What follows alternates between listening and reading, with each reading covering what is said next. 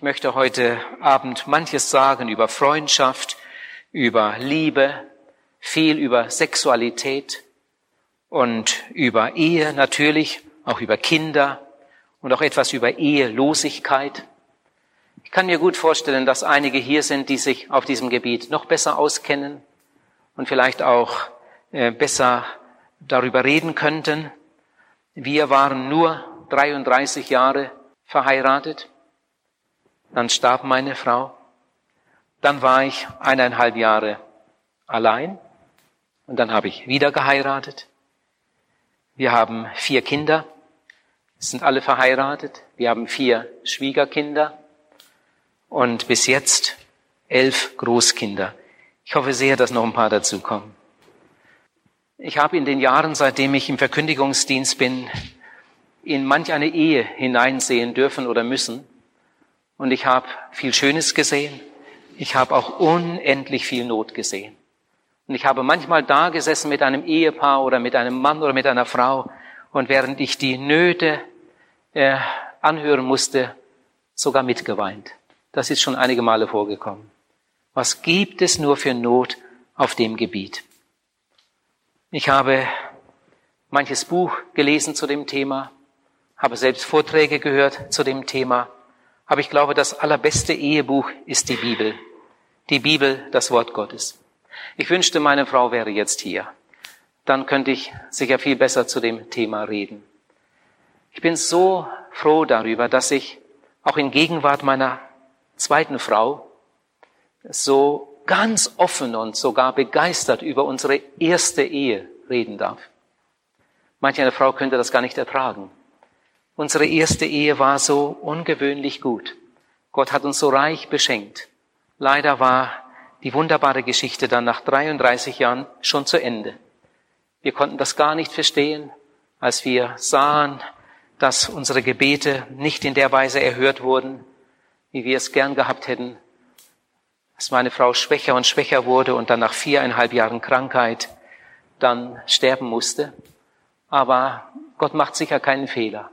Und Gott hat es ja auch wunderbar geführt, dass ich jetzt wieder verheiratet sein darf und auch in der zweiten Ehe so viel Schönes erlebe. Meine erste Frau hieß Margret. Wenn der Name heute vielleicht nochmal vorkommt irgendwo, dann wisst ihr, ich spreche jetzt von meiner ersten Frau. Und meine zweite Frau heißt Johanna. Meine erste Frau war Deutsche, meine zweite Frau ist Schweizerin. Meine erste Frau war für die Kinder und äh, Schwiegerkinder Mutti, für alle acht. Meine zweite Frau ist für die Kinder und Schwiegerkinder Johanna. Meine erste Frau war für die Großkinder Oma und für die Großkinder war die erste Frau ja äh, Oma und Johanna ist Omi. Damit man sie auseinanderhalten kann, heißt sie jetzt Omi und sie ist wirklich eine gute, sehr gute Omi. Ich bin heute Abend in Zeitnot. Das hatte ich gestern schon angedeutet, darum haben wir ja früher angefangen. Ich habe einmal in Zürich mich mit diesem großen Thema beschäftigt. Da hatte ich einen Abend mit dem Thema der Weg zu einer glücklichen Ehe. Am nächsten Abend habe ich über die Ehe gesprochen und am dritten Abend über die Familie. Und das möchte ich heute Abend alles in einen Abend hineinpacken. Ich muss natürlich manches weglassen, aber ich hoffe, dass ich das Wichtigste doch so sagen kann. Ich habe ein anderes Problem und das ist diese bunte Versammlung. Ich will dir heute so vieles sagen. Wir haben hier junge Leute, sehr junge Leute, Teenager, Jugendliche. Wir haben Verliebte, Verlobte, Verheiratete, Einige stecken vielleicht gerade in einer ganz großen Ehekrise. Einige sind wahrscheinlich geschieden. Und dann haben wir ältere Leute hier, die heute Abend vielleicht wehmütig zurückdenken. Das ist gar nicht so einfach. Das ist so eine bunte Versammlung und äh, mir ist da schon etwas bange. Ich kann mir auch gut vorstellen, dass einige sich heute Abend über mich ärgern, weil ich nach ihrer Meinung viel zu eng und zu streng bin und sie wundern sich dass ein Mann, der so mitten im Leben steht, solche altmodischen Ansichten haben kann. Und andere werden sich vielleicht über mich ärgern, weil ich nach ihrer Meinung viel zu freizügig bin. Und sie sitzen da und staunen. Wie ist das möglich, dass so ein Prediger, der doch das Wort Gottes verkündigt, so etwas sagt. Und dann in aller Öffentlichkeit. Aber ich lade euch ein, einmal ganz gut mitzuhören bis zum Schluss und vielleicht werden wir uns dann doch einig. Mir ist es ein ganz, ganz großes Anliegen, es so zu sagen, dass es nicht nur hilfreich ist, sondern es so zu sagen, dass auch Gott Ja dazu sagen kann. Und wir sind auch heute Abend so auf seinen Segen angewiesen. Der Apostel Paulus hat einmal gesagt im Blick auf seinen Dienst, ich möchte nicht anderen predigen und selbst verwerflich werden. Das möchte ich auch nicht. Ich glaube, es ist schrecklich, wenn jemand über Liebe redet und er kommt selbst mit keinem aus. Oder wenn jemand über Geben redet und er ist ein Geizhals. Oder wenn jemand Vorschläge macht für Ehe und in seiner Ehe stimmt es vorn und hinten nicht. Paulus sagt, ich möchte nicht anderen predigen und selbst verwerflich werden. Das möchte ich auch nicht. Ich möchte, dass Gott Ja sagen kann zu dem, was wir hier machen. Meine erste Ehe mit Margret hat 33 Jahre gedauert, ich sagte es schon. Äh, Gott hat uns vier gesunde Kinder geschenkt, das ist Gnade. Sie waren meist lieb, das war auch ein Geschenk. Unsere Familie kam mir immer vor wie ein wunderschöner Garten. Und nirgends war ich lieber als da. Als Evangelist musste ich ja sehr viel unterwegs sein. Die schönste Reise war immer die Heimreise.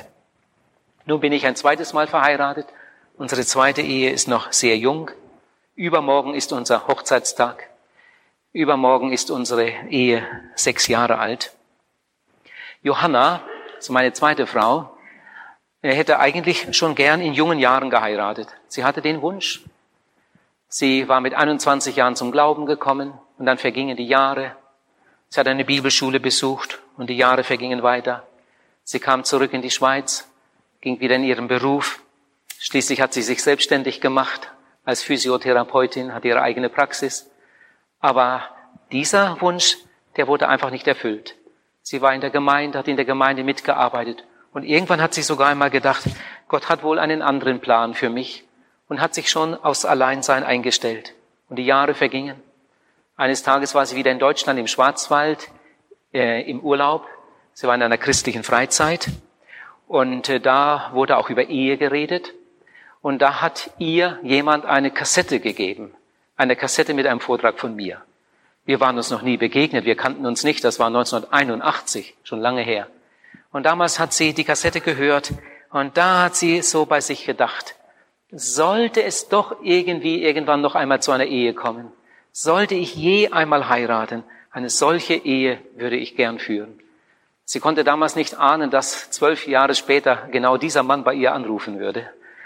Wir waren uns ja vorher nie begegnet, aber Gott hat das dann so geführt, dass wir heute zusammen unseren Weg gehen dürfen.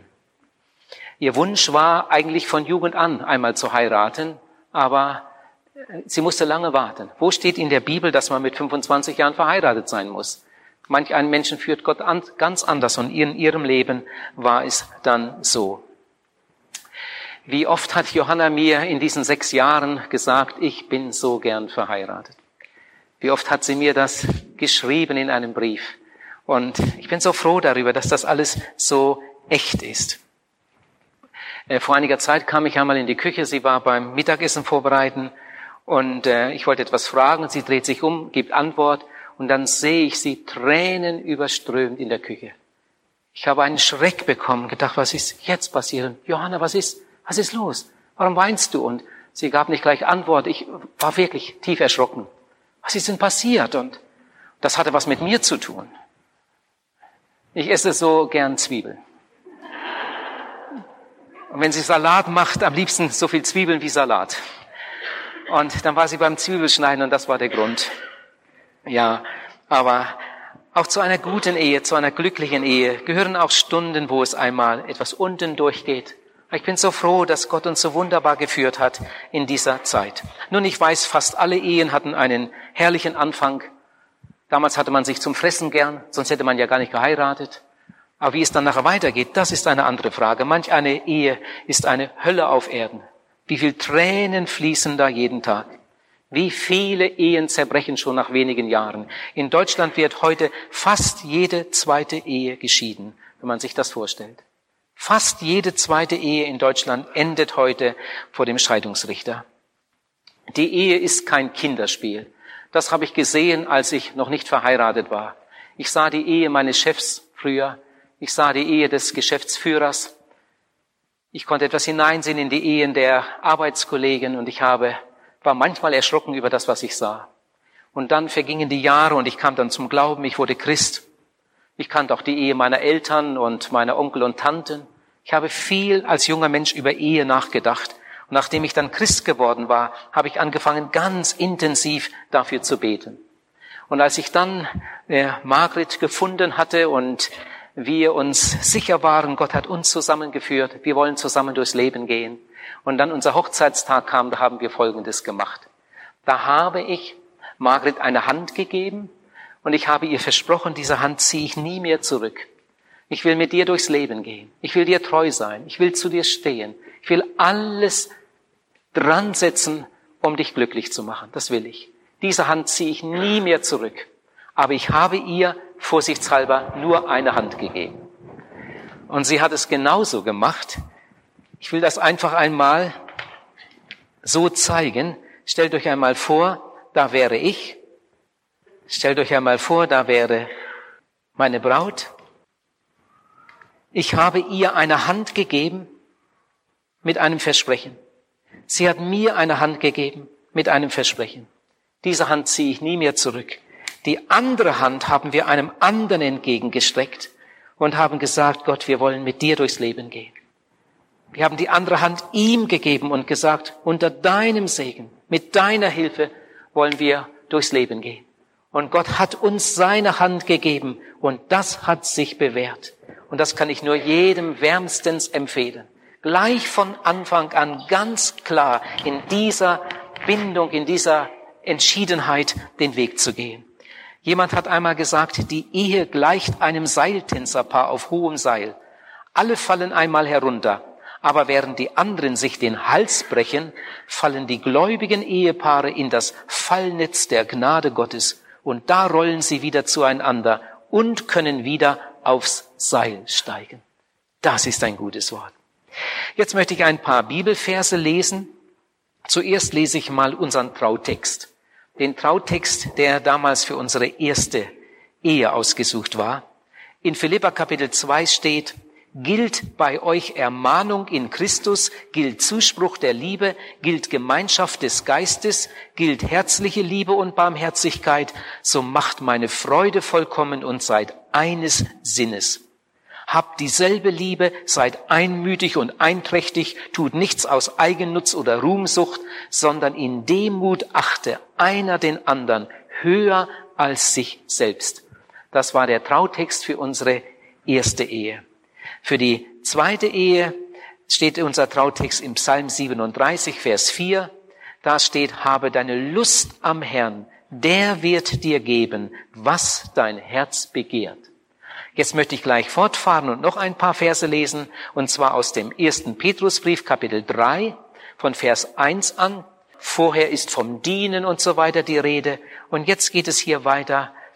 Ebenso sollt auch ihr Frauen euch euren Männern unterordnen, damit auch die, die noch nicht gläubig sind, durch die Lebensführung ihrer Frauen ohne Worte gewonnen werden, wenn sie sehen, wie ihr in Reinheit und Gottesfurcht euer Leben führt euer Schmuck soll nicht das Äußerliche sein, Haarpracht, goldene Ketten und prächtige Kleider, sondern das, was im Herzen des Menschen verborgen ist, das unvergängliche Gut eines sanften und stillen Geistes, das allein ist wertvoll vor Gott. So haben sich vor Zeiten die heiligen Frauen geschmückt, die ihre Hoffnung auf Gott setzten und sich ihren Männern unterordneten, wie auch Sarah Abraham gehorchte und ihn sogar Herr nannte. Deren Töchter seid ihr geworden, wenn ihr Recht tut und euch durch nichts beirren lasst. Desgleichen ihr Männer, lebt rücksichtsvoll mit euren Frauen zusammen. Gebt dem weiblichen Geschlecht als dem Schwächeren seine Ehre, damit euer gemeinsames Gebet nicht behindert wird. Denn auch die Frauen sind Miterben der Gnade des Lebens. Eine weitere Bibelstelle aus dem ersten Korintherbrief, Kapitel 7, da steht in den Versen 4 und 5, die Frau Hier ist die Ehefrau gemeint, die verheiratete Frau. Die Frau verfügt nicht über ihren Leib, sondern der Mann. Ebenso verfügt der Mann nicht über seinen Leib, sondern die Frau. Entzieht euch einander nicht, es sei denn nach Übereinkunft für eine Zeit lang. Und noch eine letzte Bibelstelle aus dem Epheserbrief Kapitel 5. Da steht von Vers 22 an, die Frauen sollen sich ihren Männern unterordnen, wie dem Herrn. Denn der Mann ist das Haupt der Frau, wie auch Christus das Haupt der Gemeinde ist, die er als seinen Leib erlöst hat. Aber wie nun die Gemeinde sich Christus unterordnet, so sollen sich auch die Frauen ihren Männern in allem unterordnen. Ihr Männer liebt eure Frauen, wie auch Christus die Gemeinde geliebt und sich selbst für sie hingegeben hat. Ich lese weiter von Vers 28 so sollen auch die Männer ihre Frauen lieben, wie ihren eigenen Leib. Wer seine Frau so liebt, der liebt sich selbst. Niemand hat je seinen eigenen Leib gehasst, sondern er nährt und pflegt ihn, wie auch Christus die Gemeinde. Denn wir sind Glieder seines Leibes. Darum wird ein Mann Vater und Mutter verlassen und sich an seine Frau binden, und diese zwei werden ein Leib sein. Das Geheimnis ist groß. Es ist ein Vorbild für das Verhältnis zwischen Christus und seiner Gemeinde. Ich möchte jetzt hier etwas ganz Wichtiges einschieben. Das ist nur für einige wichtig, aber ich denke, das muss ich auch sagen, damit es nicht zu großen Missverständnissen kommt. Ich sage heute Abend nicht, der Weg zum Glück äh, geht über die Ehe. Und manch einer geht dann nach Hause und sagt, so jetzt weiß ich, äh, was eigentlich mein Problem ist. Wenn ich nur eine Frau hätte, wäre alles in Ordnung. Oder wenn ich nur einen Mann hätte, dann wäre ich ein glücklicher Mensch. Das lehre ich nicht. Jesus ist der Weg zu einem erfüllten Leben. Nicht der Ehepartner, nicht die Ehe. Und Jesus möchte allen, die zu ihm kommen, wirklich erfülltes Leben geben. Auch ohne Ehe kann man ein sehr erfülltes Leben haben. Dafür gibt es Beweise genug.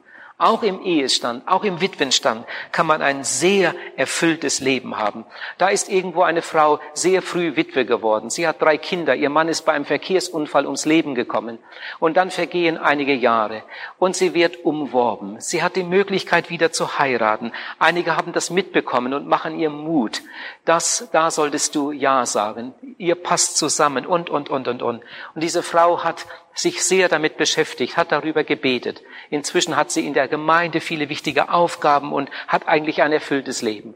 Und eines Tages gibt sie ihre Entscheidung bekannt. Sie möchte nicht wieder heiraten. Sie sagt, ich hatte so eine wunderbare Ehe. Und ich habe jetzt eine gute Rente. Ich kann gut leben und wir kommen gut zurecht und ich möchte meinen Mann so in Erinnerung behalten und nein, ich möchte es nicht. Und sie verzichtet auf eine zweite Ehe. Und der Pastor der Gemeinde sagt, ich wüsste überhaupt nicht, wie wir in der Gemeinde zurechtkommen sollten, wenn wir diese Mitarbeiterin nicht hätten. Und alles, was sie in der Gemeinde tut, tut sie unentgeltlich, weil sie ja genug hat, wovon sie leben kann.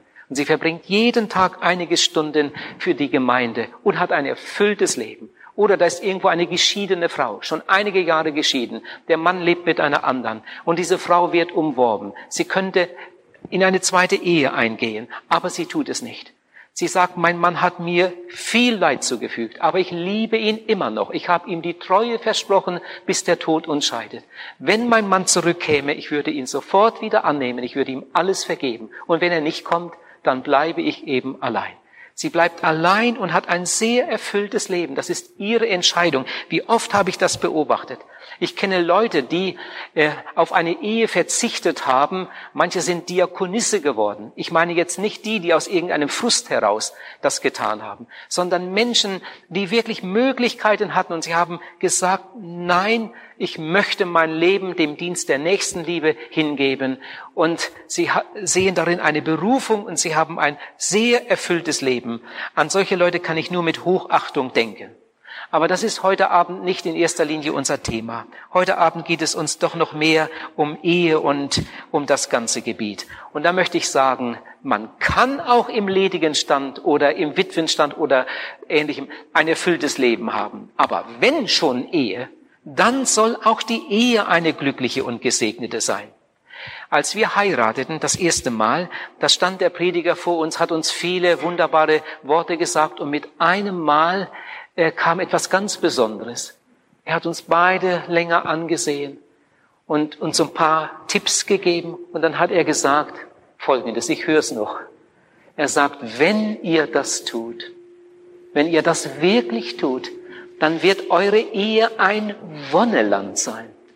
Wir haben damals gar nicht gewusst, was er meint. Wir haben es dann später wieder von der Kassette gehört. Euer Leben soll ein Wonneland sein. Die Bibel vergleicht die Ehe mit dem Verhältnis zwischen Christus und seiner Gemeinde. Gott will das. Gott will, dass unsere Ehen schön sind.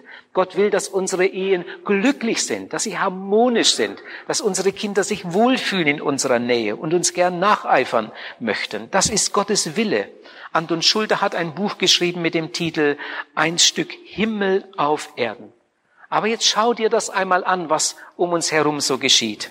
Pastor Bruns sagt in einem seiner guten Bücher, es gibt eine Legion jammervoller Ehen. Geschäftsehen, Gesichtsehen, Geldehen, Ballehen, Musikehen, Lustehen, ja Teufelsehen. Sie sind alle ein Hohn auf die Worte im Himmel geschlossen. Wie viel Not gibt es auf dem Gebiet? Und ich denke, dass gerade der Seelsorger hier ziemlich viel zu sehen bekommt. Was habe ich für Geschichten gehört? Was habe ich für Nöte gesehen? Und ich sage vorhin schon, mal habe ich mitgeweint. Und den noch größeren Einblick hat vielleicht der Eheberater, weil er ja jeden Tag fast ununterbrochen damit zu tun hat. Und in Deutschland wird heute bereits fast jede zweite Ehe geschieden. Warum ist das nur so?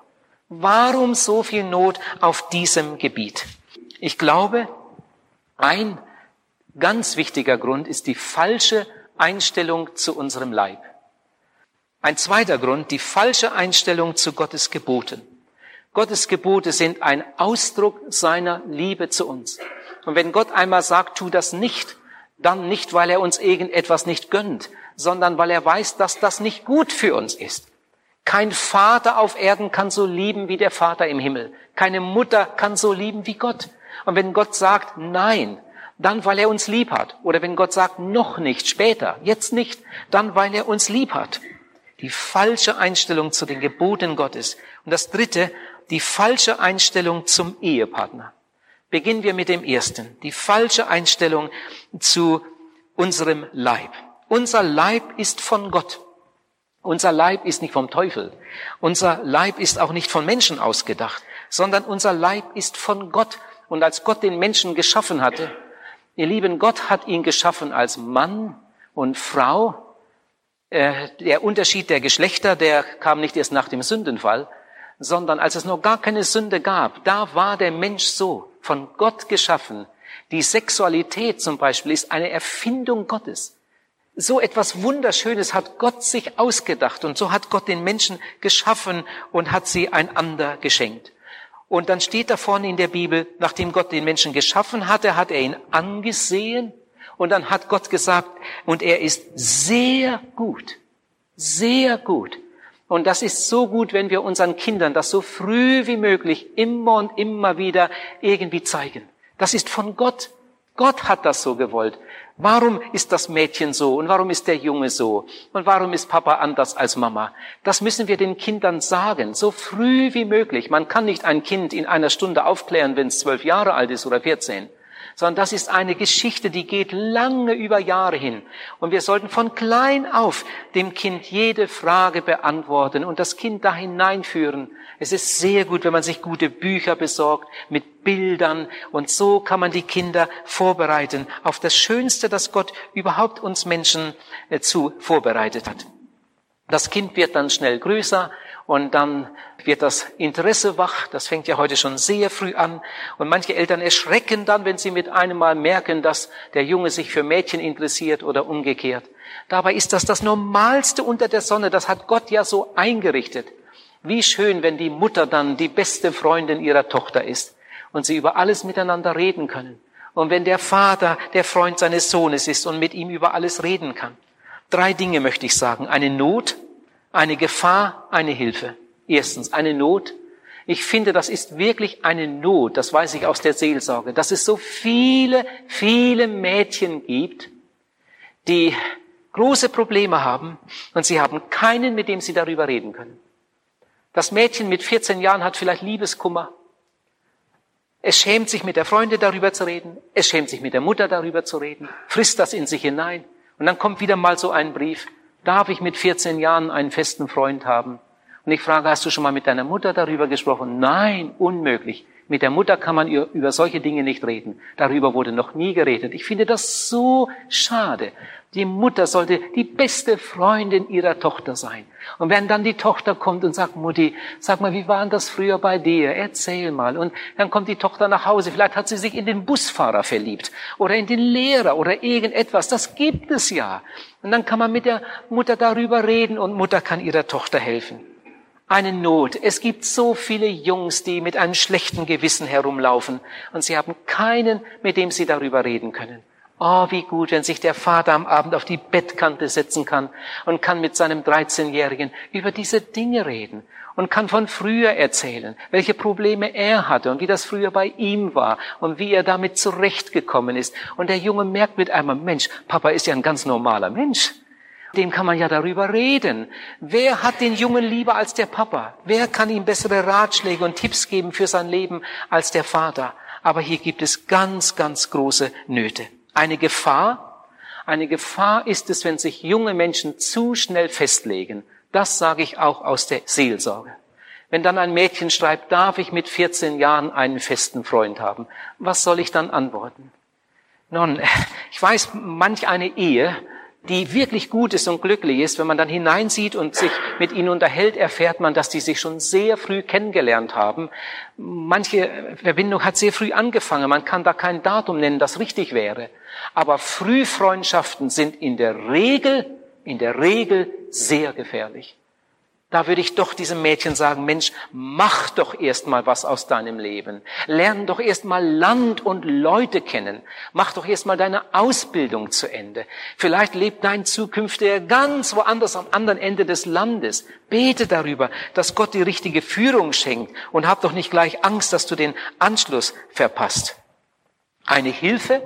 Ich glaube, die größte Hilfe, die wir unseren Kindern überhaupt bieten können, ist unser Vorbild. Wenn unsere Ehe schön ist, wenn unsere Ehe glücklich ist, dann werden die Kinder gern einen Rat von uns annehmen. Aber wenn es in unserer Ehe nicht klappt, dann werden die Kinder ihre, ihren Rat woanders holen, aber nicht bei den Eltern. Die Kinder müssen sehen an der Ehe der Eltern, die Ehe ist etwas Gutes, die Ehe ist etwas Schönes. Die Kinder müssen sehen, Ehe ist eigentlich das Schönste, was es überhaupt auf der Erde gibt eine, ein Beweis, eine Demonstration der Liebe und der Weisheit Gottes. Wie Anton Schulte sagt, ein Stück Himmel auf Erden. Das stimmt ja, so sagt es ja die Bibel, dass unsere Ehe ein Vorbild ist für das Verhältnis zwischen Christus und seiner Gemeinde. Ich komme zu dem zweiten Punkt. Ich habe gesagt, ähm, ein Grund für viele Ehenöte ist die falsche Einstellung zu den Geboten Gottes die falsche Einstellung zu den Geboten Gottes. Ihr Lieben, Gott hat uns sein Wort gegeben. Ich sagte vorhin schon, ich glaube, die Bibel ist das beste Ehebuch. Gott hat uns eine Gebrauchsanweisung gegeben. Die Bibel ist eine Gebrauchsanweisung für Menschen, die gern ein glückliches und gesegnetes Leben führen wollen. Die Bibel ist auch die beste Gebrauchsanweisung für Menschen, die gern eine glückliche Ehe hätten. Gott hat uns in seiner Liebe sein Wort gegeben. Und in dieser Bibel steht kein Wort zu viel und kein Wort zu wenig. Die Ehe ist von Gott. Die Ehe ist keine menschliche Erfindung. Die Ehe ist keine wissenschaftliche Errungenschaft. Die Ehe ist von Gott. Und darum kann die Ehe nur unter Gottes Führung wirklich glücklich und gesegnet sein. Aber jetzt sieh mal, jetzt hör mal, wie, wie Menschen damit umgehen. Junge Leute stehen zusammen, Freitagnachmittag, es ist Feierabend, am Samstag wird nicht gearbeitet. Sie reden über ihre Pläne, was hast du vor? Sonntag, der eine will zum, zum Autorennen und der andere will dahin und der andere will auf die Yacht und der andere hat wieder was anderes vor. Und in einer, einem Punkt sind sie sich fast alle einig, dass sie übers Wochenende auch ein bisschen Liebe machen wollen. Das gehört dazu. Liebe machen nennt man das. In Wirklichkeit macht man Hurerei. So nennt die Bibel das oder man spricht vom Partnertausch. Das ist ja heute so verbreitet, wenn ich das sehe heute in, in deutschen Zeitschriften, was da für Angebote in den Zeitschriften sind. Ein freizügiges Ehepaar, Mitte 30, sucht ein Gleichgesinntes und äh, oder sie suchen sogar zwei, zwei äh, Gleichgesinnte und dann treffen sie sich zu viert oder zu sechs oder sogar zu acht und so verbringen sie eine Liebesnacht. Das nennt man Partnertausch. In Wirklichkeit macht man Ehebruch etwas vom Schlimmsten, was es überhaupt gibt, wenn wir die Gebote Gottes ansehen. Oder man spricht von Schwangerschaftsunterbrechung. Das hört sich richtig wissenschaftlich an. Schwangerschaftsunterbrechung. In Wirklichkeit macht man Mord, gemeinen Mord. Und ich frage mich manchmal, wie weit muss ein Mensch von Gott weg sein, bis er sich für so etwas hergibt und sein eigenes Kind tötet. Schwangerschaftsunterbrechung. Wir gebrauchen heute Worte, sagte einmal jemand, die im Wörterbuch des Himmels nicht zu finden sind. Und wir wundern uns dann darüber, dass Gott sich nicht mehr zu uns stellt. Ich habe ein Buch gelesen von einer Seelsorgerin, die hauptsächlich mit jungen Menschen zu tun hat. Sie berichtet in dem Buch aus ihrer Sprechstunde und auch aus ihren Briefwechseln. Und hier ist gerade ein Briefwechsel. Ich habe mir das rauskopiert und lese mal ein paar Reihen aus dem Briefwechsel. Warum hat mich niemand gewarnt? Ich habe meinem Freund geglaubt, als er mir sagte, dass alle jungen Menschen so zusammenlebten. Es sei nichts Schlechtes dabei. Und als ich zur Besinnung kam, war ich schon im Begriff, Mutter zu werden. Welchen Schock bekam ich da, welche Not und welche Schande. Ich hatte nur zwei Auswege. Entweder mir das Leben zu nehmen oder mein Kind zu töten, um meine Unehre zu verstecken. Ich habe die zweite Lösung gewählt. Ich habe mein Kind abgetrieben. Aber jetzt bin ich eine Mörderin. Frau, ich kann nicht mehr schlafen. Ich habe Angst, dass ich irre werde. Ich bin eine Mörderin, eine Verbrecherin. Meine Hände sind voll Blut. Ach, meine Freunde, wenn ihr heute alle diese Briefe voller Reue, Enttäuschung, Schande und Tränen lesen könntet, die ich von diesen jungen Menschen, die ich nicht einmal kannte, erhalten habe, ihr würdet nie mehr mit der Sünde spielen. Und ihr, die ihr diese Zeilen lest, würdet nie mehr sagen, sie ist wirklich zu streng. Vielmehr würdet ihr Gott dankbar sein, dass es noch Menschen gibt, die der Jugend einen sicheren Weg zeigen wollen, um ihnen dieses Leid und solch ein verpfuschtes Leben zu ersparen. Eure Kämpfe gegen das Böse in dieser schmutzigen Welt sind hart. Aber denkt daran, dass der Herr Jesus euch allen seine Kraft schenkt, die stärker ist als die Macht des Teufels und der Sünde. Oh, wie viele kaputte Leute gibt es heute. Ich habe vor einiger Zeit gelesen, dass wir in Deutschland 50.000 Psychiater zu wenig haben, die dringend nötig wären, um die Frauen zu betreuen, zu behandeln, die nach einer Abtreibung mit dem Leben nicht mehr fertig werden. Die abends nicht einschlafen können und die morgens nicht mehr wach werden können und die in der Nacht im Traum die Abtreibung noch einmal erleben und noch einmal erleben und dann schweißgebadet aufwachen und kaputt sind, nachdem sie sich für eine solche böse Tat hergegeben haben. Das wird natürlich vertuscht, die meisten reden nie darüber. Aber was es für Not gibt als Folge dieser furchtbaren Sünde. Ich habe einen Brief bekommen ohne Unterschrift, solche werfe ich normalerweise immer gleich weg, aber diesen habe ich aufbewahrt. Da schreibt jemand, er hatte meinen Vortrag gehört, war gar nicht einverstanden und schrieb dann anschließend diesen kleinen Brief. Da schreibt er, wenn zwei Menschen geschlechtlich verkehren, so haben sie die Ehe geschlossen, auch wenn sie nicht auf dem Standesamt waren. Ich weiß nicht, wie ihr darüber denkt. Wenn zwei Menschen geschlechtlich verkehren, haben sie die Ehe geschlossen. Das Zivilgesetzbuch existierte ja früher nicht. Heute gilt eine Ehe als geschlossen, wenn zwei einander ihr Ja-Wort geben auf dem Standesamt. Ich aber glaube gewiss, dass vor Gott die Ehe als geschlossen gilt, wenn zwei geschlechtlich verkehrt haben, auch wenn sie nie auf dem Standesamt waren. Ihr Lieben, wenn das wahr wäre, wenn zwei Geschlechtsverkehr hatten, dann ist die Ehe geschlossen. Wenn das wahr wäre, dann hätten einige aber viele Frauen, oder? Dann hätten einige aber viele Männer. Ihr Lieben, diese beiden, die haben jetzt nicht die Ehe geschlossen, sondern diese beiden, die leben in Hurerei. Das sagt die Bibel dazu. Wenn das nämlich wahr wäre, was der hier schreibt, dann ist Folgendes auch wahr. Wenn jemand ein Auto klaut und damit in Urlaub fährt, dann ist er ein glücklicher Autobesitzer. Nein, der sitzt zwar drin, aber er ist kein glücklicher Autobesitzer, sondern er ist ein Dieb. Und genauso ist es hier auch auf der geistlichen Ebene. Hört einmal ein paar Beispiele aus der Bibel. Unheimlich hart, aber Gott hat so gehandelt aus Liebe zu seinem Volk. Wenn im Volke Gottes Menschen ertappt wurden beim vorehelichen Verkehr, wenn das rauskam, dann mussten diese beiden sofort heiraten.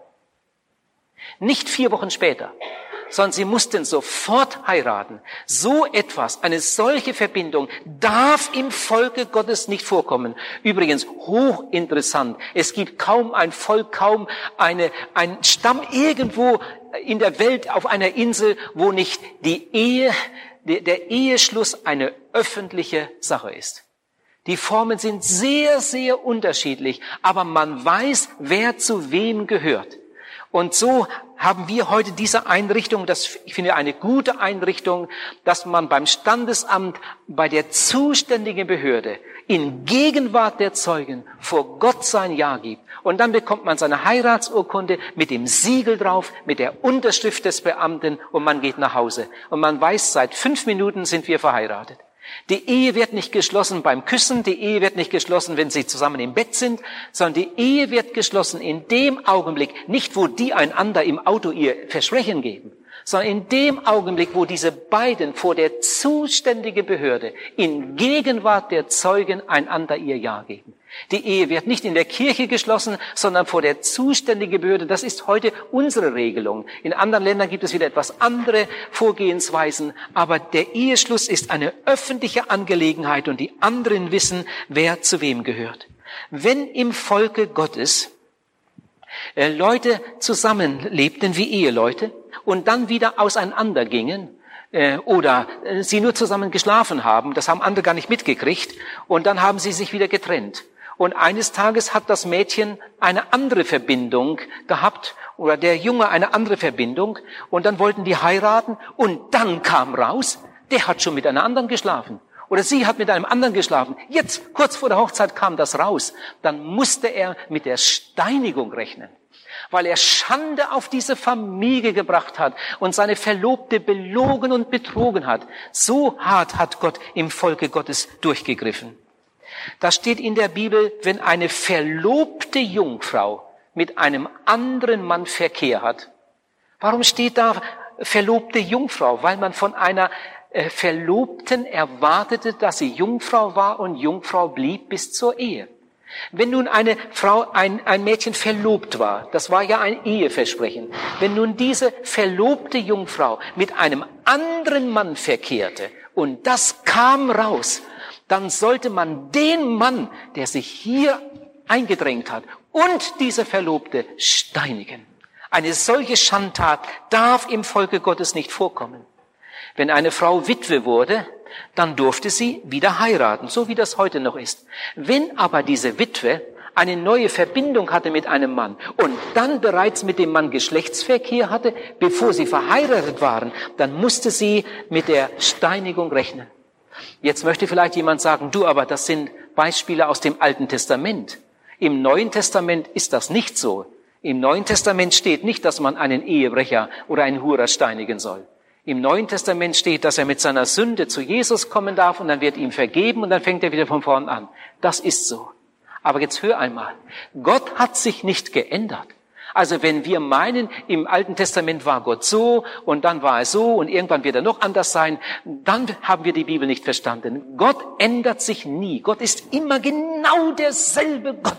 Was Gott da gedacht hat, das hat er da gedacht und das hat er da gedacht. Aber die Vorgehensweise ist schon etwas unterschiedlich. Im Alten Testament stand auf Ehebruch, auf Hurerei, äh, wenn der Mensch nicht äh, von sich aus kam und seine Sünde bekannte, dann wurde ihm ja auch vergeben. Sondern wenn er dann ertappt und gestellt wurde, stand darauf die Steinigung. Im Neuen Testament ist das anders. Im Neuen Testament wird ihm Vergebung in Jesus angeboten. Geh zu Jesus, bring ihm deine Sünde, er vergibt dir, du kannst von vorn wieder anfangen. Das ist eigentlich ein größeres Angebot als im Alten Testament. Aber die Verantwortung ist auch größer. Wenn dieser Mensch nicht Buße tut und das nicht in Ordnung bringt und sein Leben nicht ändert und dann mit seiner unvergebenen Schuld in die Ewigkeit geht und dann am jüngsten Tage vor dem Richter steht, dann wird er ein Urteil empfangen. Dagegen ist die Steinigung gar nichts. Das steht geschrieben. Im Alten Testament gab es auf verschiedene Verfehlungen die Steinigung. Im Hebräerbrief steht, wie viel härtere Strafe, glaubt ihr wohl, wird über den verhängt werden, der den Sohn Gottes mit seinem Angebot und seinen Forderungen zurückweist und den Geist der Gnade nicht akzeptiert. Das Gericht am jüngsten Tage für die Menschen, die in der Sünde weiterleben und ihr Leben nicht ordnen, wird sogar noch schlimmer sein als die Steinigung im Alten Testament. Die Bibel sagt, Gerechtigkeit erhöht ein Volk, aber die Sünde ist der Leute Verderben. In der Bibel steht, dass der Teufel ein Feind aller göttlichen Ordnungen ist.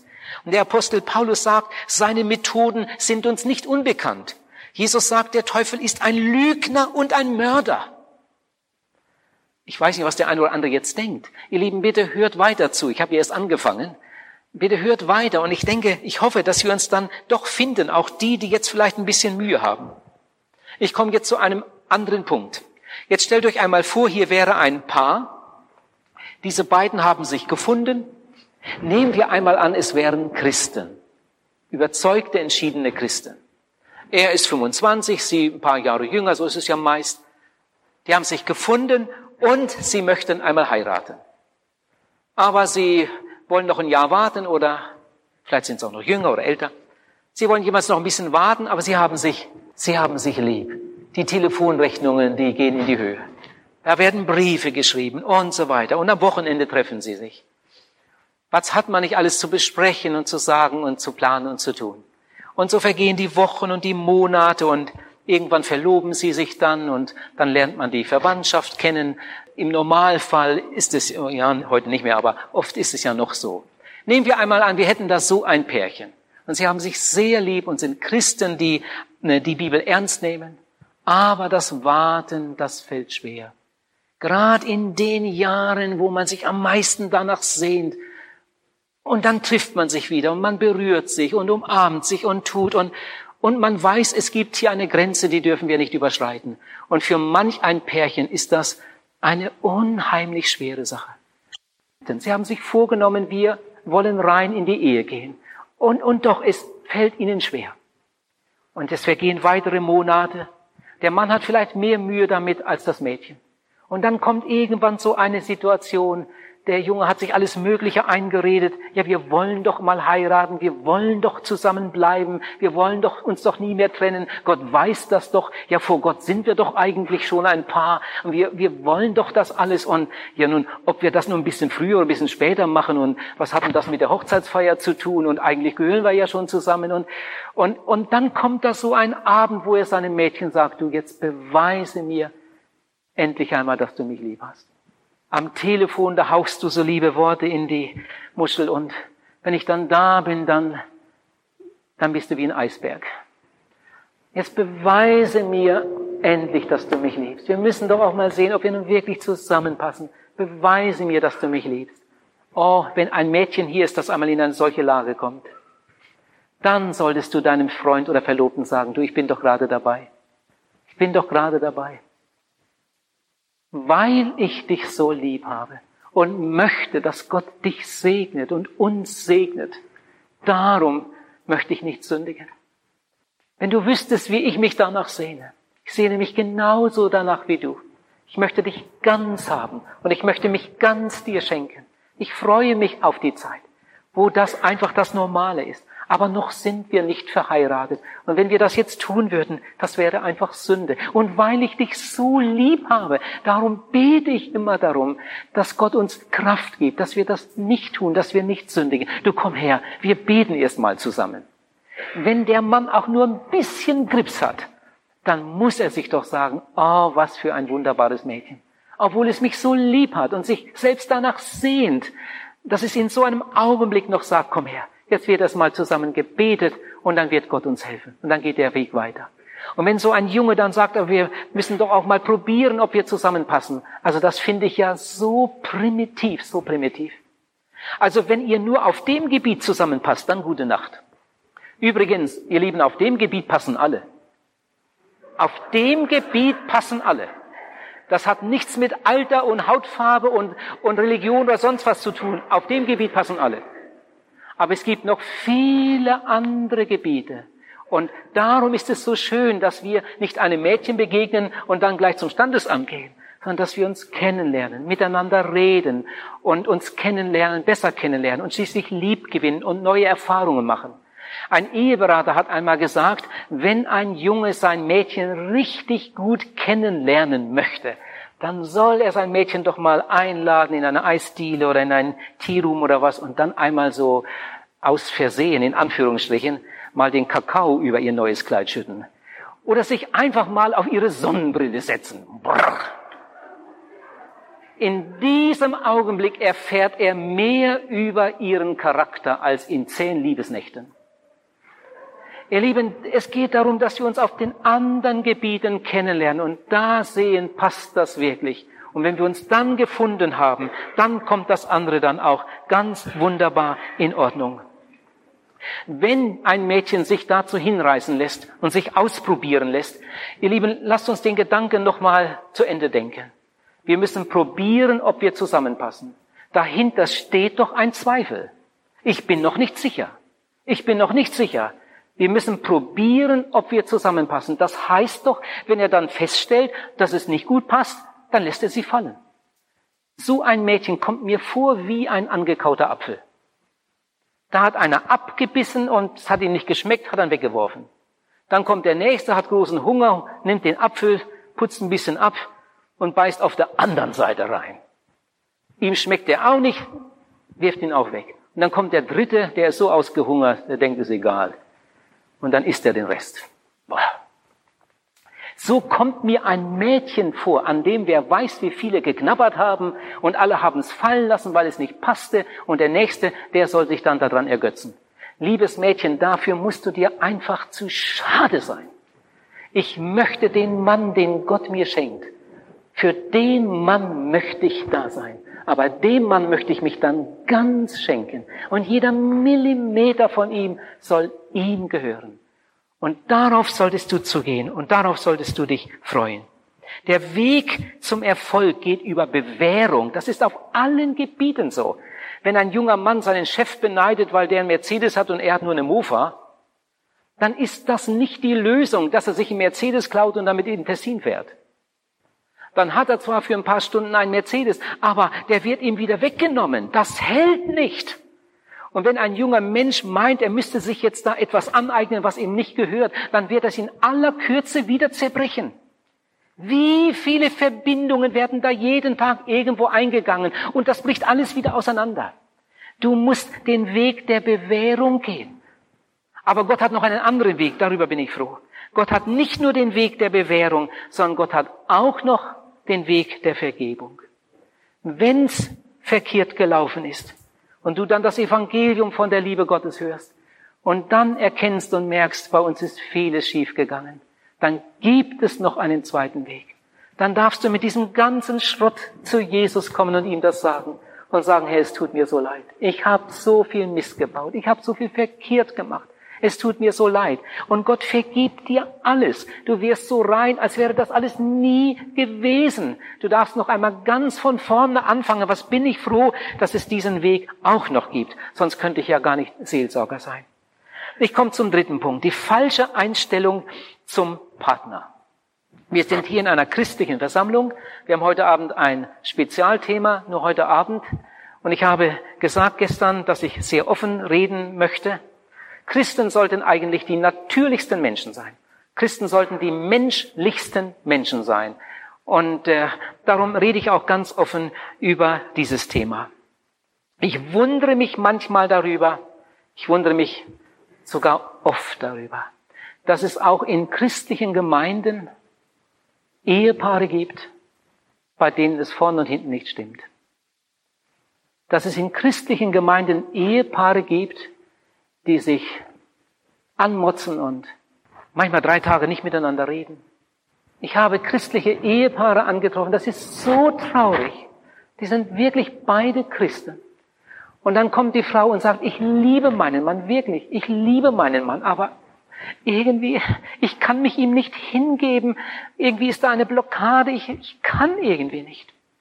Oder der Mann, der Mann sagt, ich liebe meine Frau, wirklich, ich liebe meine Frau, aber irgendwie auf dem sexuellen Gebiet klappt es bei uns überhaupt nicht. Ja, was ist denn da los? Warum ist denn das so? Und das gibt's auch bei anderen. Aber wenn ich das dann wieder so mitbekomme und manchmal sitzt man dann zusammen und redet darüber und versucht herauszufinden, woran es liegt. Ich möchte mal ganz einfach hier einsteigen. Liebe ist immer mit Achtung verbunden. Der ist irgendwo ein junger Mann, 18 Jahre alt, und mit einem Mal fängt er an, sich abends, bevor er weggeht, die Fingernägel sauber zu machen. Seine Mutter staunt darüber. Was ist mit dem los? Und mit einmal sieht die Mutter, der hat sich eine Zahnbürste gekauft. Und sie staunt noch einmal. Aber es dauert nicht lange, ist sie dahinter gekommen. Er hat sich auch noch so ein Wässerchen gekauft. Liebe ist immer mit Achtung verbunden. Man möchte dem anderen gefallen. Und darum möchte man es so gut wie möglich machen. Und die Begegnung, die muss gut vorbereitet sein. Darum diese Vorkehrungen. Und dann trifft man denselben Mann nach 20 Jahren wieder. Dann sitzt man zusammen in, in der Seelsorge, der hat Eheprobleme, hat Not und schüttet sein Herz aus, vielleicht mit Tränen. Und dann sagt dieser Mann, ich weiß gar nicht, was bei uns los ist. Es geht jetzt schon einige Zeit so, ich weiß gar nicht, was los ist. Wir sind doch noch nicht alt, aber in unserer Ehe, da läuft fast nichts mehr. Also wenn ich nur in ihre Nähe komme, dann macht sie schon so. Wie lange wir uns schon nicht mehr geküsst haben, ich weiß nicht, was ist bloß los? Und während er mir das erzählt, er sitzt da am Tisch und ich sitze hier, dazwischen ist ein großer Tisch. Während er mir das erzählt, kommt eine Wolke über den Tisch. Ich werde fast ohnmächtig. Der hat noch das Fleisch vom letzten Fest zwischen den Zähnen. Ihr Lieben, ich habe es jetzt auf die Spitze getrieben. Ich sage es darum so, damit es hängen bleibt und wir uns weiter Gedanken darüber machen. Liebe ist immer mit Achtung verbunden lieber Mann, an dem Tage, an dem du geheiratet hast, hast du viele persönliche Rechte an dir abgetreten. Jetzt gehört dein Leib einem anderen, das steht in der Bibel. Und ihr Leib gehört auch einem anderen. Und wenn du verheiratet bist, dann hast du alles zu tun, um deiner Frau zu gefallen. Und die Frau hat alles zu tun, um ihm zu gefallen. Da ist eine Frau, die lässt sich eines Tages die Haare färben. Der Mann ist entsetzt. Er kennt seine Frau nicht mehr wieder. Und dann auch noch eine Farbe, die ihm gar nicht gefällt. Heute kann man ja sogar mit Grün nach Hause kommen. Der Mann ist ganz verzweifelt, was machst du denn? Also mit dir gehe ich nicht mehr auf die Straße. Die Frau sagt, wieso? Mir gefällt's. Ihr Lieben, ich finde das, ich finde das so schlimm. Ich finde das so schlimm. Es ist gut, wenn Eheleute ihre Kleider sogar zusammen einkaufen, damit sie das haben, was dem anderen gefällt und sie Freude aneinander haben können. Liebe ist immer mit Achtung verbunden. Es kann sein, dass jemand sich wunderschön anzieht, das passt auch alles wirklich gut, aber wie es da unter aussieht, das ist eine andere Frage. Es gibt Leute, die laufen eine ganze Woche lang mit derselben Unterwäsche rum. Und es soll sogar welche geben, die dann noch mit ins Bett gehen. Das mögen sehr sparsame Leute sein. Aber für eine Ehe sind die wirklich nicht zu gebrauchen. Und anderen Leuten würde ich das auch nicht empfehlen. Wir haben einmal ein Jugendlager gehabt bei uns, eine Jugendfreizeit, da waren viele junge Leute da. Da war ein Junge dabei, der hatte für 14 Tage ein Paar Socken mit. Also wie das gestunken hat auf der Bude, das könnt ihr euch vorstellen. Aber ich habe mich dann gefragt, wie das, wie das möglich ist. Ob seine Eltern auch so rumlaufen oder was ist das? Ihr Lieben, wenn man dann so in einer Ehe leben möchte, das geht einfach nicht. Liebe ist immer mit Achtung verbunden. Warum sage ich das hier? Ich weiß aus der Seelsorge, von wer weiß wie vielen Fällen, es gibt Männer, die ekeln sich vor ihrer Frau. Es gibt Frauen, die ekeln sich vor ihrem Mann. Und wenn es dann einfach nicht mehr klappt auf dem Gebiet, dann kann ich das sehr gut verstehen. Was ist eigentlich eine Ehe? Eine Ehe besteht aus zwei Menschen, nicht aus dreien, nicht aus vieren, aber auch nicht aus einem. Es ist eine ganz große Gefahr, wenn ein Mann meint, dass er neben seiner Frau auch noch eine andere beglücken kann. Das funktioniert nicht. Du hast nur Liebe genug für einen. Und wenn du etwas abzweigst, dann wird es dir in deiner Ehe fehlen. Dann gibt es die andere Gefahr, dass jemand nicht daran denkt, dass Ehe Zweierschaft ist, dass Ehe Partnerschaft ist. Und dann lebt jeder für sich allein. Das ist sehr, sehr wichtig, gerade für Christen, dass wir immer wieder daran denken, uns daran erinnern lassen, wir beide gehören zusammen. Der Teufel ist ein Lügner. Bevor wir Christen geworden sind, wollte er uns was zuschieben, ständig was zuschieben, was uns noch nicht gehörte. Und nachdem wir Christen geworden sind, will er uns das wegnehmen, was uns gehört. Es gibt Christen, die haben richtige Angst vor der Sexualität. Und das ist wirklich schlimm, was das dann für Auswirkungen hat. Da ist eine Frau, die hat mir das gesagt und war ganz glücklich dabei über ihre Entdeckung. Die Frau hat gesagt, wir haben eine wunderbare Lösung gefunden für unsere Ehe. Seit einiger Zeit gehen wir immer im Dunkeln ins Bett. Und die waren Mitte 40. Seit einiger Zeit gehen wir immer im Dunkeln ins Bett. Und seitdem geht es meinem Mann viel besser. Eine andere, es war auch eine Frau, das war in der Schweiz, eine Frau hat mir einmal gesagt, wir haben eine Lösung, wir gehen immer nacheinander ins Bett. Ich bin dann noch in der Küche und mein Mann geht dann schon ins Bett und wenn mein Mann schläft, dann irgendwann, dann komme ich auch nach. Und seitdem geht das viel besser und mein Mann hat, kommt nicht auf schlechte Gedanken. Und dann vergehen ein paar Tage und dann kommt genau der Mann zu mir in die Seelsorge, er mag es nicht sagen und druckst drum herum und schließlich kommt es dann doch und sagt, ich schäme mich ja so, wenn meine Frau das wüsste. Ich schäme mich sehr so. Er sagte, ich arbeite in einer Firma und da sind so viele Frauen und, und manchmal, manchmal fange ich an, in Gedanken die Frauen auszuziehen. Ich will das gar nicht und das tut mir so leid, aber ich habe solche Probleme auf dem Gebiet. Ich habe oft so schmutzige Gedanken. Ihr Lieben, die Hauptschuld an diesem Problem hat in diesem Fall seine Frau. Das, was ihm gehört, darf er nicht ansehen. Und dann kommt er eben in diese Gefahr, es sich woanders zu holen. Das, was ihm gehört, will der Teufel ihm wegnehmen. Und das andere zeigt er ihm, was es auf dem Gebiet für Nöte gibt. Immer wieder habe ich das beobachtet.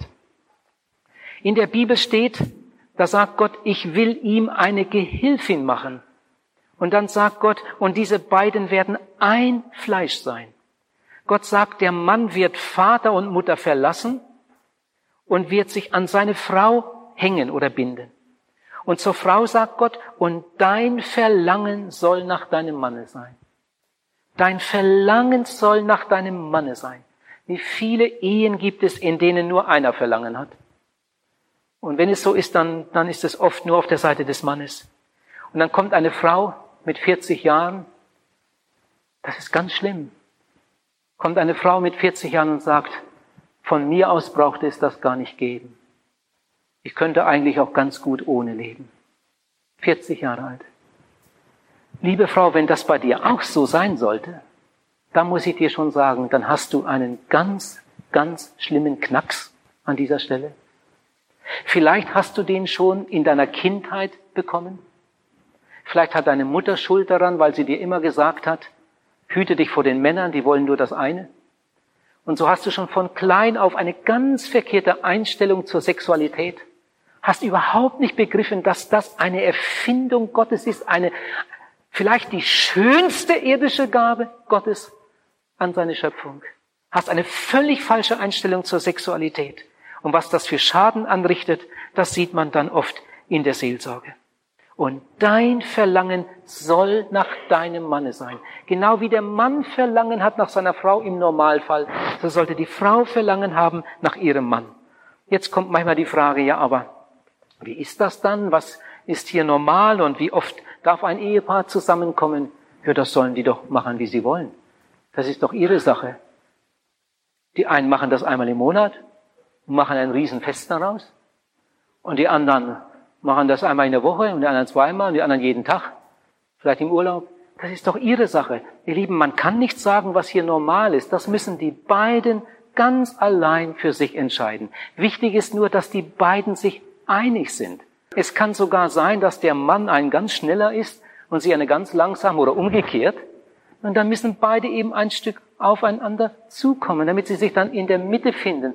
Beide müssen dem anderen entgegengehen. Und dann sind sie sich einig und so finden sie ihren Weg. Mit der Zeit mag sich das wieder irgendwie etwas verändern, aber das können nur die beiden ganz allein entscheiden.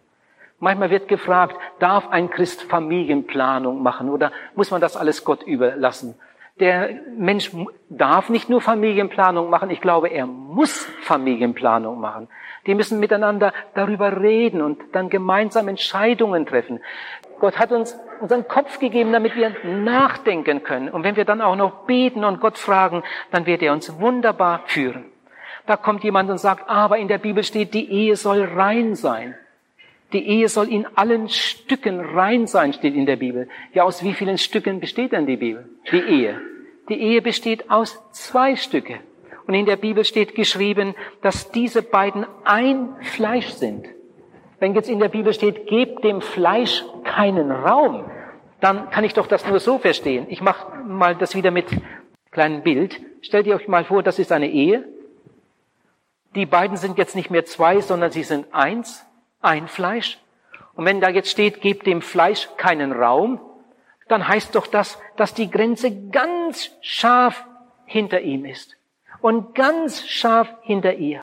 Wenn sie mit einem anderen liebäugelt, dann ist das Unreinheit. Oder wenn er mit einer anderen liebäugelt, dann ist das Sünde. Aber diese beiden, die gehören doch zusammen. Sie sind ein Fleisch, sie sollen sich aufs engste miteinander verbinden. So steht es in der Bibel. Von Adam steht in der Bibel, und Adam erkannte sein Weib. Und Adam erkannte abermals sein Weib. Und Adam erkannte abermals sein Weib. Ja, kennt er sie immer noch nicht? Und Adam erkannte abermals sein Weib. Es ging um ein immer tieferes Kennenlernen, um eine innigste Gemeinschaft. Und so hat es Gott eingerichtet. Das Geheimnis ist groß, sagt der Apostel Paulus. Er spricht ja von der Ehe. Das Geheimnis ist groß. Wenn jemand vier Jahre verheiratet ist oder zwei Jahre verheiratet ist und die beiden meinen, dass sie sich schon kennen, dann irren sie ganz gewaltig. Dafür brauchen wir unser ganzes Leben, um uns richtig kennenzulernen, um glücklich, uns glücklich zu machen. Außerdem ändern sich unsere Wünsche, unsere Gefühle und was weiß ich was. Das, was vor einem Jahr noch das Schönste war, das machen wir im nächsten Jahr vielleicht überhaupt nicht mehr, weil wir inzwischen etwas ganz anderes herausgefunden haben. Unsere ganze Ehe ist eine ununterbrochene Entdeckungsreise. Und wenn wir 80 Jahre alt werden, wir sind unterwegs gemeinsam immer mit dem Wunsch, einander glücklich zu machen. Vieles wird sich ändern, vieles wird im nächsten Jahr anders sein als in diesem Jahr, aber immer mit dem Wunsch, den anderen glücklich zu machen. Wir sind ein Fleisch. So möchte Gott es haben und ich finde das so unheimlich gut. Und ich möchte dich fragen, der du verheiratet bist, kennt ihr euch? Kennt ihr euch? Es gibt Männer, die bringen schon jahrelang immer die falschen Blumen nach Hause. Und die Frau ist so dumm, dass sie ihm das nie sagt. Sie nennt das zwar taktvoll und höflich und sie sagt nicht und Dankeschön und tut so. In Wirklichkeit ist das eine große Heuchelei. Statt ihm einmal behilflich zu sein, zu sagen, du, nächstes Mal gehen wir mal zusammen und dann erklärt sie ihm das mal ein bisschen. Aber der Mann ist auch dumm, dass er nie danach fragt, wie gefallen dir die und wie gefallen dir die. Ich wäre ja gespannt zu erfahren, ob du weißt, ob deine Frau lieber Blumen hat oder lieber Schokolade. Was hat sie lieber? Angenommen, sie hat lieber Schokolade. Wahrscheinlich nicht, aber angenommen. Welche Schokolade hat sie dann lieber? Die normale oder zartbitter oder mit Nüssen? Es gibt Leute, die sind schon 30 Jahre verheiratet, die haben noch nicht einmal diese einfachsten Dinge herausgefunden. Die haben nicht einmal das ABC gelernt. Wie will man einander glücklich machen, wenn man nicht miteinander redet? Ihr Lieben, auf dem sexuellen Gebiet kann es nur dann wirklich schön werden, wenn man keine Geheimnisse hat. Wenn man über alles ganz, ganz offen redet. Mann, weißt du, wie deine Frau fühlt? Spricht sie darüber? Frau, weißt du, was dein Mann empfindet, wie dein Mann fühlt? Spricht er ganz offen und immer wieder und immer mehr darüber? Erst wenn wir uns richtig kennen, können wir uns richtig beglücken. Und weil wir uns auch verändern, darum müssen wir immer im Gespräch bleiben und einander uns öffnen, damit der andere uns wirklich glücklich machen kann.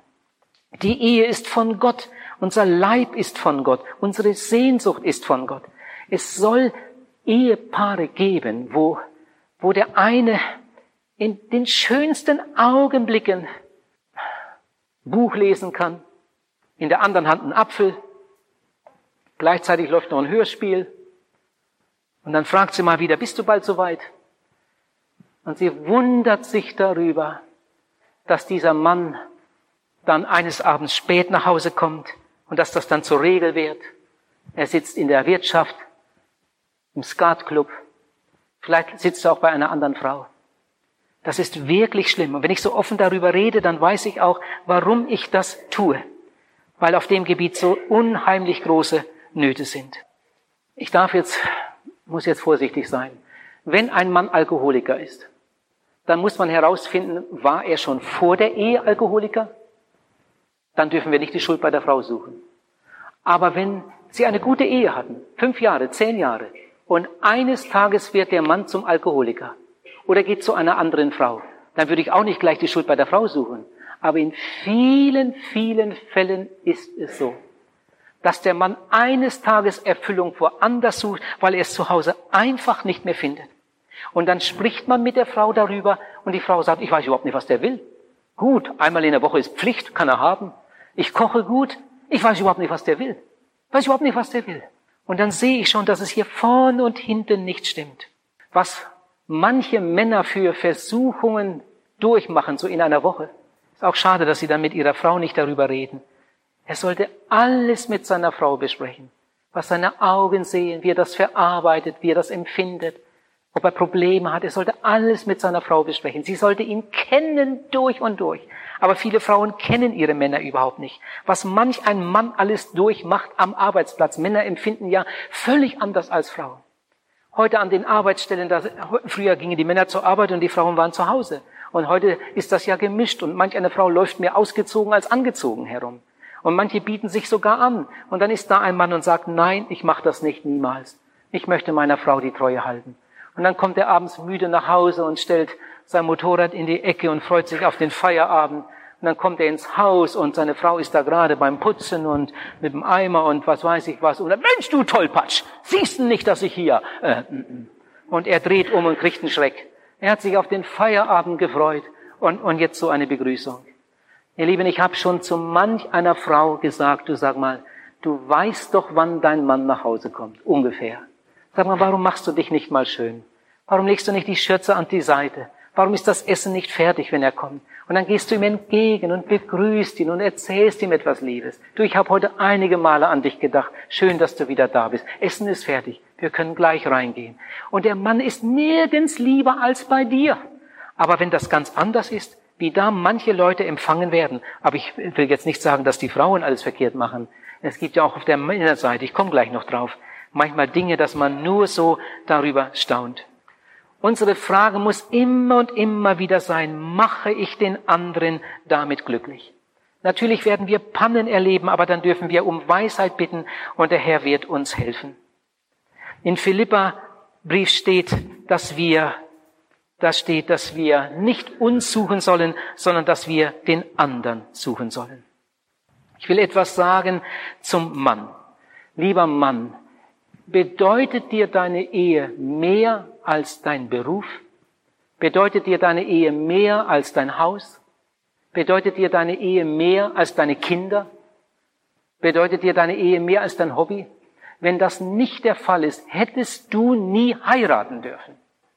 Deine Frau muss unbedingt den ersten Platz in deinem Leben haben.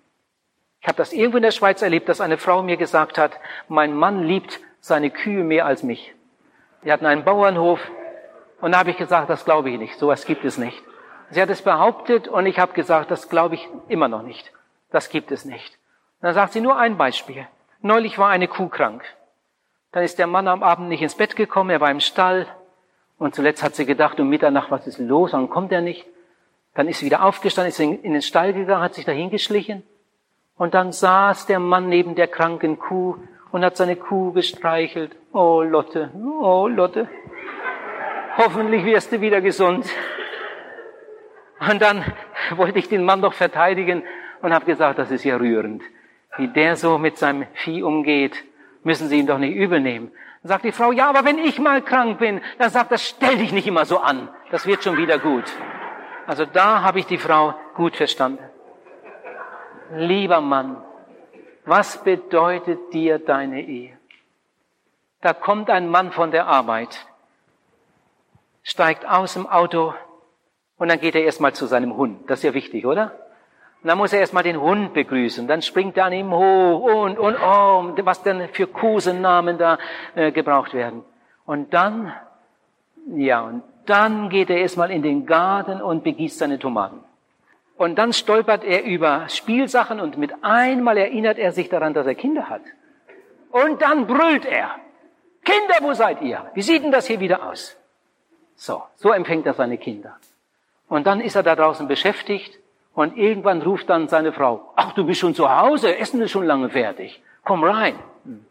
Dass er eine Frau hat, hat er überhaupt nicht dran gedacht. Ihr Lieben, wenn ich so etwas mitbekomme da und dort, ich kann das nicht begreifen. Also wenn ich früher von der Reise nach Hause kam, ich war ja unheimlich viel unterwegs. Wenn ich von der Reise nach Hause kam und ich bin auf den Hof gefahren, dann kamen die Kinder angerannt und jeder wollte zuerst Vati begrüßen. Dann kam sie angerannt und ich hatte die Tür noch zu und meine Frau kam dann auch an die Rande, nicht so schnell. Also sie kam dann auch zum Auto, habe ich die Tür noch einen Augenblick festgehalten. Und wenn meine Frau dann dicht dran war, habe ich die Tür aufgemacht und so und erst einmal meine Frau in die Arme genommen. Und die vier standen da und haben zugeguckt. Ich wollte, dass sie das sehen. Mutti ist Vati lieber als irgendetwas in der Welt. Wir können noch so schnell laufen, Mutti ist immer zuerst da. Erst wird die Mutti umarmt und dann sagen wir uns ein paar liebe Worte und sehen uns in die Augen und die Kinder gucken zu. Und dann nach dieser Begrüßung geht sie dann und sagt, das Essen ist gleich fertig oder was weiß ich, ich gehe schon mal. Und dann kann ich die Kinder begrüßen, habe ich Zeit für die Kinder. Aber das sollen sie sehen. Vati und Mutti, die haben sich gern, die haben sich lieb. Ihr Lieben, wenn wir das nicht hingekriegt haben, dann haben wir als Eltern ganz, ganz schlimm versagt. Bei unserer Hochzeit hat der Prediger uns einige Male zugerufen, schenkt euch total. Schenkt euch total. Wir können unseren Kindern nichts Besseres mitgeben als unser Vorbild. Die Kinder müssen unser Glück sehen mit ihren eigenen Augen. Natürlich machen wir auch Fehler. Auch das beste Ehepaar macht Fehler. Da können sogar mal harte Worte fallen. Aber wenn das passiert, hör, was ich jetzt sage. Wenn du deiner Frau lieblose Worte gesagt hast, in Gegenwart der Kinder, und nach fünf Minuten merkst du, also das war ja vorher nicht schön, was ich da gemacht habe, dann sieh zu, dass du möglichst in Gegenwart deiner Kinder zu deiner Frau gehst und sagst, du Schatz, vorhin, das war nicht lieb von mir. Es tut mir leid. Bitte, entschuldige. Es tut mir wirklich leid. Dann nehmen die beiden sich in die Arme und die Kinder gucken zu.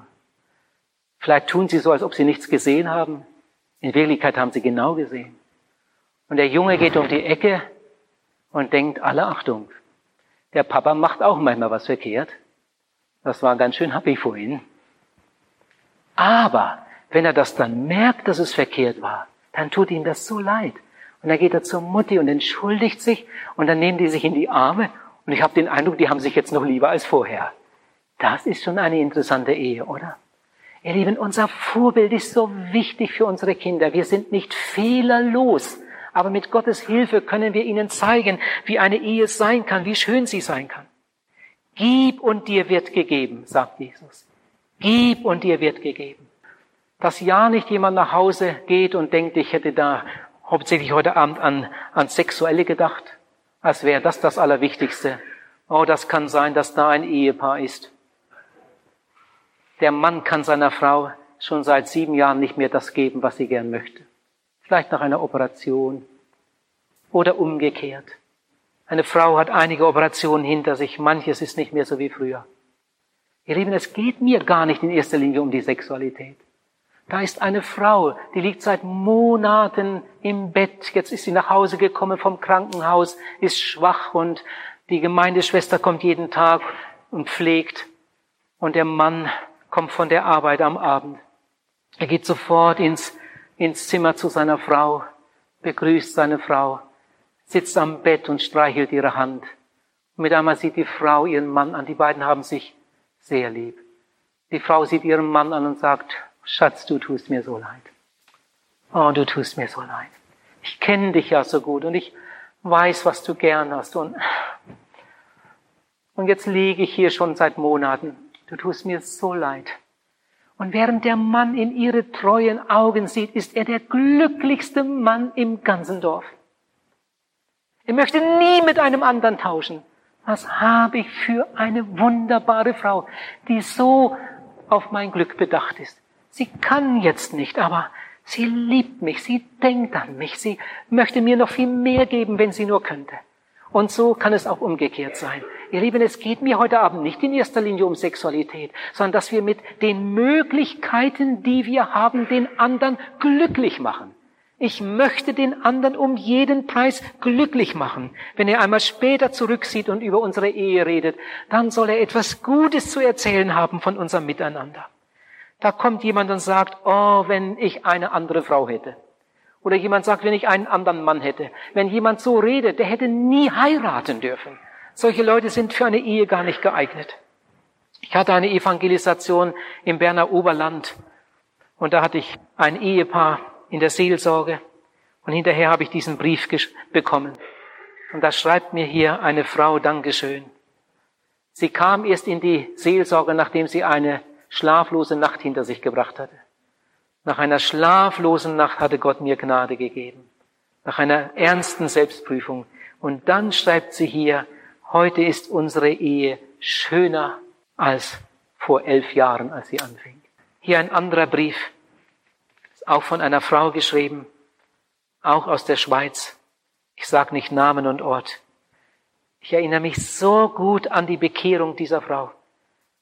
Die war einige Mal in der Evangelisation und dann kam sie an einem Abend in die Seelsorge und hat ihr Herz ausgeschüttet, ihre Sünde bekannt und Jesus angenommen. Und dann hat sie mir gesagt, ich habe solche Angst. Ich habe solche Angst, nach Hause zu gehen. Mein Mann ist, ist wie ein Tier.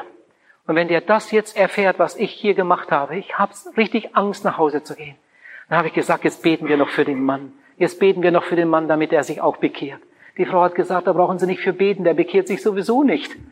Na, ich sage, jetzt beten wir trotzdem. Mal sehen, was Gott tut. Sie gehen nach Hause, entschuldigen sich sofort, weil sie so spät kommen und nicht mal angerufen haben. Hier ist ja auch kein Telefon. Und sagen sie einfach, sie haben den Vortrag gehört und das hat ihnen so gefallen. Und dann konnte man noch Fragen stellen und noch sprechen. Und dann sind sie noch ein bisschen zurückgeblieben. Es ist spät geworden. Aber sie entschuldigen sich. Und dann fragen Sie mal, ob er nicht morgen Abend mal mitkommen will. Sie sind so gespannt, wie er darüber denkt. Er soll sich doch das auch mal anhören. Sie sind so gespannt, mal seine Meinung zu hören. Und inzwischen werden wir beten. Und das Wunder geschah. Am nächsten Abend kam der Mann. Dieser böse Mann, von dem sie gesagt hat, der ist in mancher Beziehung wie ein Tier. Dann kam der Mann in die Seelsorge und übergab sein Leben Jesus. Und dann schreibt diese Frau ein paar Wochen später einen Brief. Lieber Herr Pals, bei uns ist wirklich ein Wunder geschehen. Haben Sie Dank, dass wir uns bei Ihnen aussprechen konnten und dass Sie uns den Weg zur wahren, schönen Ehegemeinschaft gezeigt haben. Mein Mann hat seit 14 Tagen Ferien. Er ist immer zu Hause. Wir leben in den schönsten Flitterwochen und ich muss keine Angst mehr vor ihm haben. Wir lieben einander inniger als vor 15 Jahren. Oh, es ist herrlich, wenn Jesus der Erste im Bunde ist und wir in seinem teuren Blut reingewaschen sind. Erst ein paar Wochen in der Nachfolge Jesu und dann so ein Brief. Lieber Zuhörer, die Zeit läuft mir davon, aber ich möchte jetzt doch noch etwas ganz Persönliches sagen und fragen, ganz kurz. Sag, wie sieht es in deiner Ehe aus? Mal ganz ehrlich. Wie sieht es in deiner Ehe aus? Pastor Modersohn hat einmal gesagt, an der tiefsten Stelle deines Lebens steht Gott und wartet auf dich. Der Satz hat mir gefallen. An der tiefsten Stelle deines Lebens steht Gott und wartet auf dich. Ich möchte eine andere Frage stellen. Sag, wie sieht es in deinem Herzen aus? Da kann ja kein Mensch reinsehen. Aber du kennst dich und Gott kennt dich noch besser und er kann reinsehen. Sag, wie sieht es in deinem Herzen aus? Ich glaube, an dieser Stelle darf man auch sagen, an der tiefsten Stelle deines Lebens steht Gott und wartet auf dich. Aber, hör, deine Probleme werden nur gelöst, wenn du sie ihm bringst. Und deine Sünden werden nur vergeben, wenn du sie ihm bringst. Und ich bitte dich, Leb doch nicht so weiter, wenn in deinem Leben Probleme und Sünden sind. Geh doch mit deinen Problemen zu Jesus. Er kann sie lösen. Geh doch mit deinen Sünden zu Jesus. Er kann und will dir vergeben. Es ist etwas Wunderbares, verliebt zu sein. Das ist etwas Schönes. Man verliebt ist und ah, Stunde um Stunde an den anderen denken muss und nachts fast nicht schlafen kann.